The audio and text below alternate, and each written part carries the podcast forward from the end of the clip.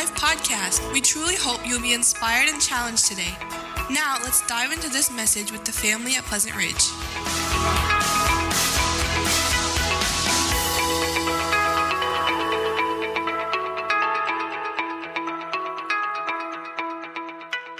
My question for you this morning is for what do you labor? We elders are sharing uh, the first Sunday of each month. Um, and we are going through the book of First Timothy. We are in chapter 4, and uh, we just kind of follow each other. So my verses for today are from uh, 1 Timothy 4, and my specific verses are 9 through 11. But before we go there, I just want to do a little bit of review. So, uh, you may remember when Mike spoke uh, the last time, I believe it was, he, he talked about false teachers and how they can creep into the church, and um, that if you're not careful, uh, some people will fall away because uh, of this false teaching, and so we have to watch out for that and we need to ensure that we are not being drawn away, but that we're staying true to God's word. And then uh, Jeff, I believe, covered. Uh, you might rem- remember the shot put or the or the dribbling there. Uh, he talked about bodily exercise versus godliness, and uh, how you would be a good servant of Jesus Christ if you if well he was talking to timothy there and saying if you put these things before the brothers uh, you will be a good servant of jesus christ and so that brings us up to the next set of verses uh, 9 through 11 now if you'll read this with me you'll see there's a lot of content here the saying thus saying is trustworthy and deserving of full acceptance okay for to this end we toil and strive because we have our hope set on the living God, who is the Savior of all people, especially those who believe. And then verse 11 command and teach these things. So, uh, back to my title for What Do You Labor? I think I have labored harder for this message than anything I've ever done in my life. Uh, but hopefully it will, it will come together for us. So, verse 9 the saying is trustworthy and deserving of full acceptance. What is Paul talking about here? All, we talked about all this stuff, and now all of a sudden he says, the saying. What saying is he talking about? Well, after digging into this a little bit and referring uh, or conferring with my son Jeremy, who's in the back if anybody wants to say hi later, um, I determined that this actually is referring back to what Jeff talked about uh, the, the, the statement, um, let's see, what did I do here? There we go. Nope. I've jumped way ahead of myself. Hang on. Okay. So, uh, this statement here rather train yourself for godliness, while bodily training is of some value, godliness is of value in every way, as it holds promise for the present life and also for the life to come. So this, this verse, verse, verse 9, is referring back to that statement about, be, about godliness and about uh, working on godliness as opposed to, he's not saying bodily exercise is bad. It's fine to exercise, it's fine to take care of our bodies. But in light of eternity, working on godliness is more important, okay? So kind of keep it in the, in the context there. And so uh, then, we, then we move on to verse 10. For to this end we toil and strive because we have our hope set on the living God who is the Savior of all people, especially of those who believe. So Paul is talking here, and he is, he is saying uh, that he's talking about himself here, I think, to Timothy as, and as leadership in the church. This is the reason that we work, we toil, we strive, we labor. And depending on the translation you have, I looked at 18 different translations, and there are about eight or 10 different ways that this phrase is translated. but in the end, it means good hard work. We struggle and we strive. The implication is if you're an athlete and you're running a race and it's like you're giving everything to get to the finish line, you're, you're drained, you're, you're tired, and you're just working and striving to get to that line. That's the connotation here. And so Paul is saying, we are doing this, what we are doing, because our hope is set on the living God, because our hope is in God. We are working and we're striving and we're laboring to, to get the word out, to bring people in, to get them to know Jesus, and to get them to grow and to become godly in the way they live. And, and then he adds on at the end there, who is the Savior of all people. And I thought uh, one thing here, just to note, who is the Savior of all people? Jesus Christ died for everyone. There is no one excluded. He is the Savior of all people. But the little phrase at the end, especially of those who believe, those who believe actually come into that. Those who do not, unfortunately, do not come into that. But it is available, so no one should ever think, oh, I'm too bad, I'm not good enough. Everyone is welcome to come in to the kingdom of God and to live for Him. So, back to our, our, our phrase that we're, these verses are looking back on. Rather, train yourself for godliness. While bodily training is of some value, godliness is of value in every way because it holds promise now for the present life and also for the life to come. And then we see also over in Titus chapter 1, verses 1 and 2, Paul says, Paul, a servant of God and an apostle of Jesus Christ, for the sake of the faith of God's elect and their knowledge of the truth. So their, their knowledge of the truth accords with godliness in hope of eternal life.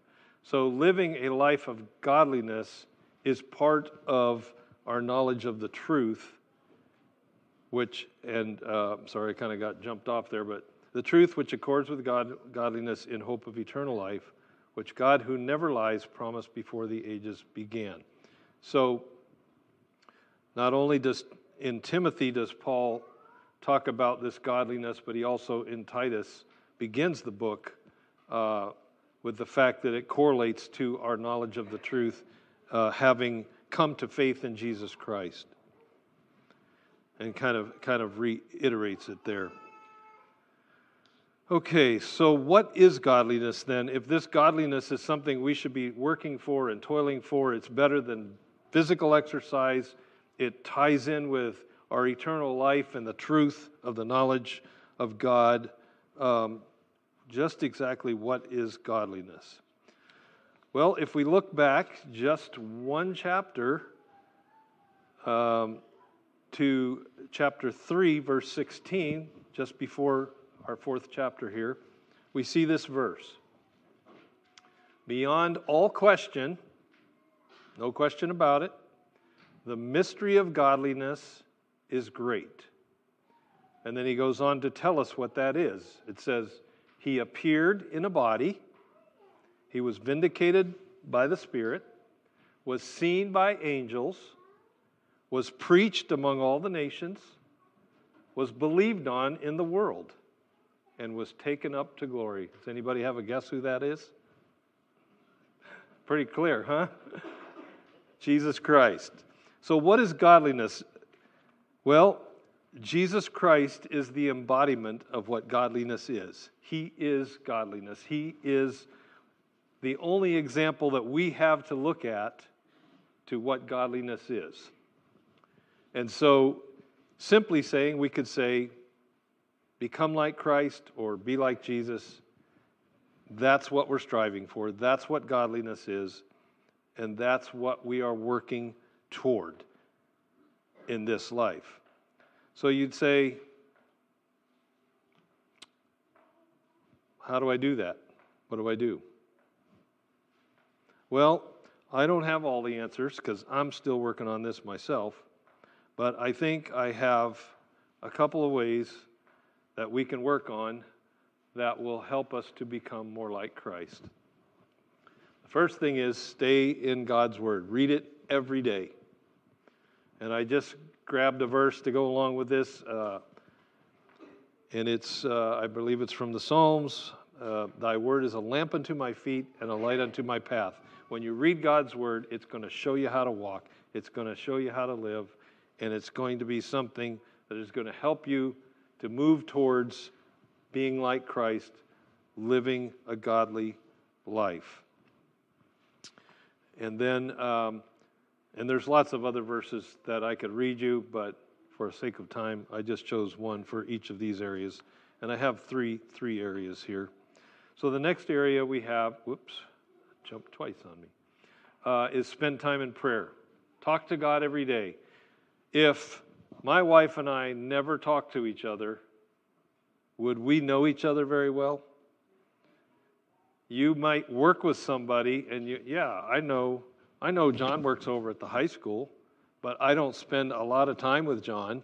So I know who John is, but I don't necessarily know all about John.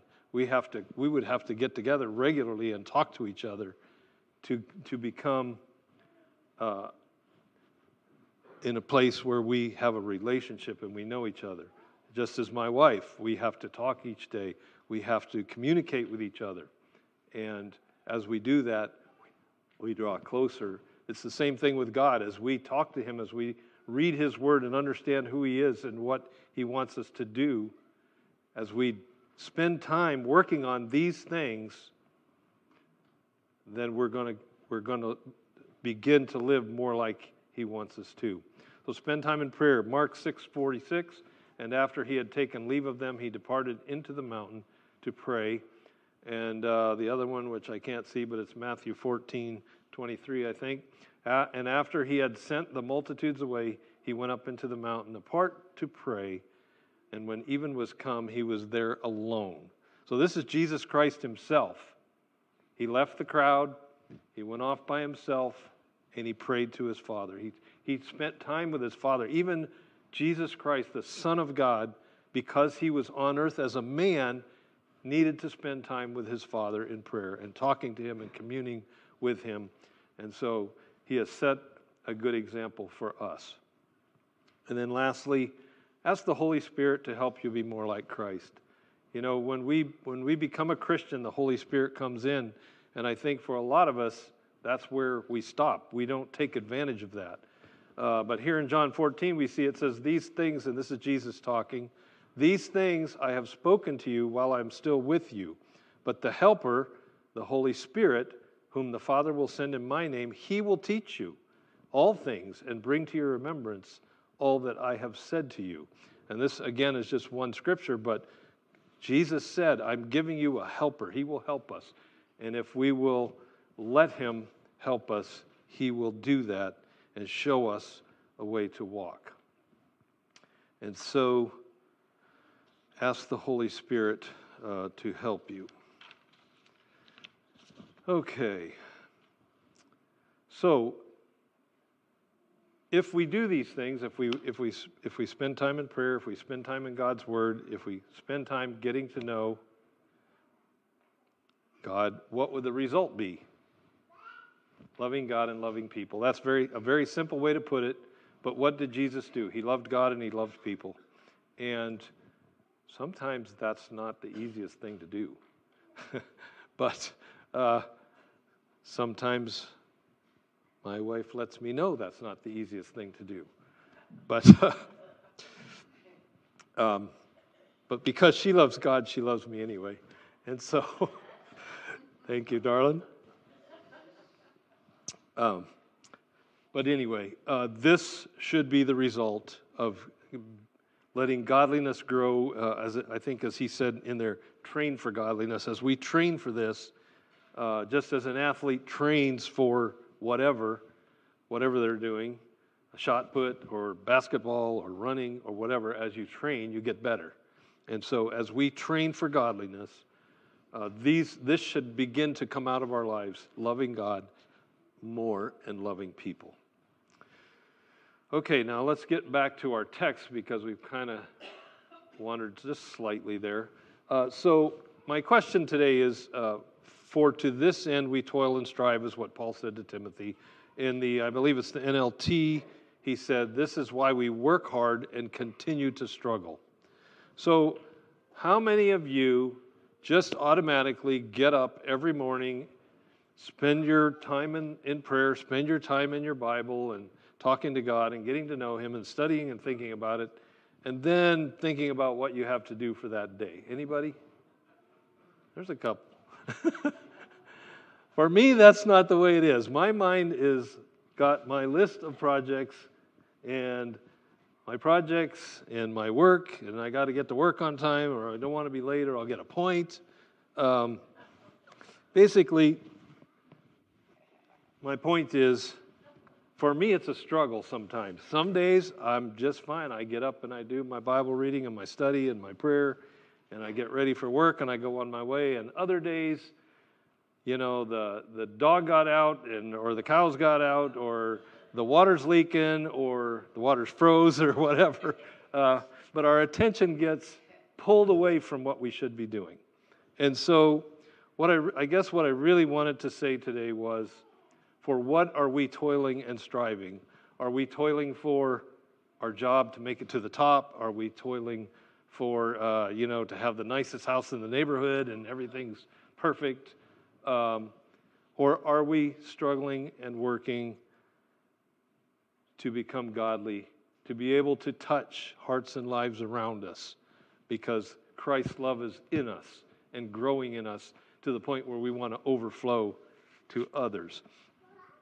So that's, that's my question for today is for what do you labor? So this is why we work hard to con- and continue to struggle because our hope is in the living God and we want to finish well. And so I'm encouraging you today to, I guess it's New Year's Day, right? I don't normally do this, but I know a lot of people make New Year's resolutions. Maybe we should consider putting godliness on that list and working this year to try to be more faithful in studying God's Word, in prayer, in loving those around us. Uh, maybe that would be a great, a great resolution for this year. And then um, finally, we come to verse 11, which says, Command and teach these things. That's a pretty strong statement. Now, Paul is talking to Timothy as a leader in the church here, saying, Command and teach these things. But as an elder in this church, that means Paul's saying to me, I need to command and teach this to you all that we need godliness in our lives. So to me, that makes it a, a very important thing. It's not something to take lightly. It's not, oh, okay, great, sounds good. I'll get around to that at some point. This is a thing that we need to take very seriously and that we need to buckle down. If we want to, let me see if I can get back there. If we want to, um, okay, never mind, I won't worry about it. Um, if we want to finish well, uh, if we, as we go on to the next section, um, in the end, Paul says to Timothy, uh, and I don't want to get too much into what Alan might say, but he's saying, if you continue in this, not only you will finish well, but the people who listen to you will finish well. And so that's the goal here that we all finish well, that we make it to the end, that we cross the finish line. And as Paul said in another place, uh, I have fought the fight, I have finished the course, I did what God sent me here to do. And that's my prayer for all of you and for myself as well that, um, that we would that we would do that. So that's the word I had for you this morning. I hope that something there uh, spoke to you. And um, I, I just trust that as a body we can do this together, that we can work on this together, that we can encourage each other in our faith, and that we can, in this community, be known as a place that loves God and loves people. Let's pray.